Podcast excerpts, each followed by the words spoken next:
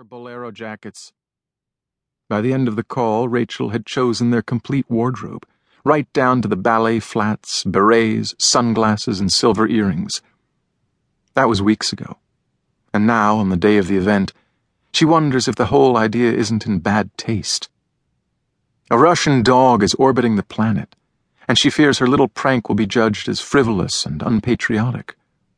She broods about it all morning unable to tell Marty that a troop of bohemians will be arriving at nine sharp during after dinner cocktails. Marty has planned some fun of his own, a little demonstration for his guests and colleagues. He keeps it to himself while Rachel bustles among the caterers. By five, all three floors of the pre war penthouse smell like lilies and bread, and it jolts his senses awake. He stands by the French doors on the top floor, out of the way watching the rooms burnish with late afternoon light. There's a fleeting sense of nostalgia and satisfaction as dusk pours through the space. Everything seems impossibly solid and real at this time of day and year, every object flushed with significance. Growing up, he'd always found this room distant and museum like.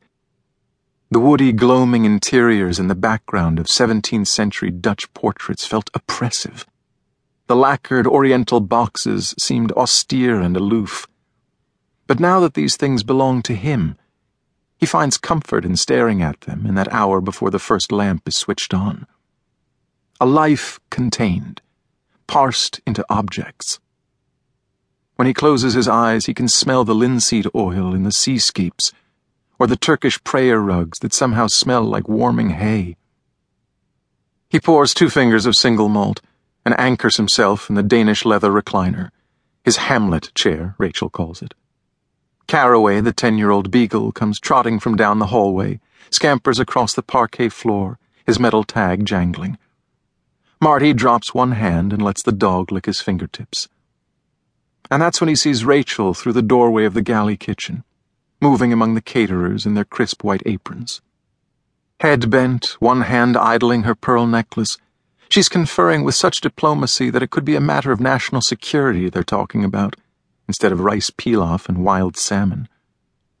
It occurs to him that she's always been at her best in the throes of preparation a trip, a dinner, a party. Lately, there's been the quiet fatigue they both ignore.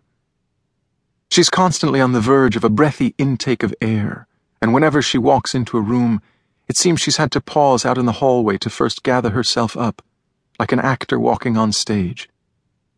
Sometimes when he comes home late from the office, he'll find her asleep in the living room with all the lights out and Caraway curled beside her.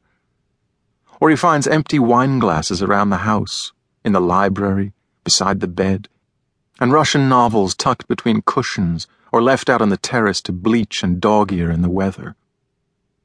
She catches his eye and comes toward him.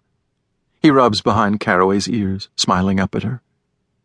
The last five years, he thinks, have taken 20 years off the clock. He turned 40 in the spring, a capstone to his stalled out career and their inability to bring children into the world.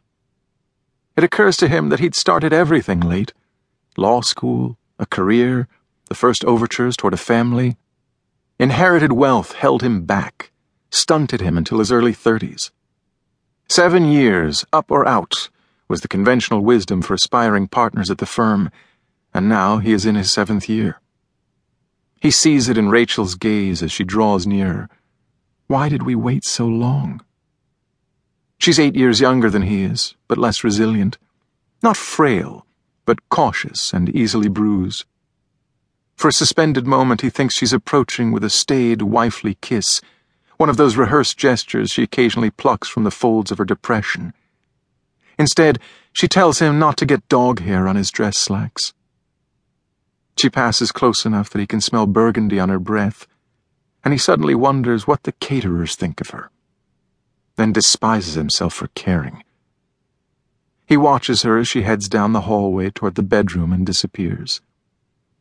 He sits there until the room bloats with darkness. Eventually, he gets up and walks room to room, switching on the lamps.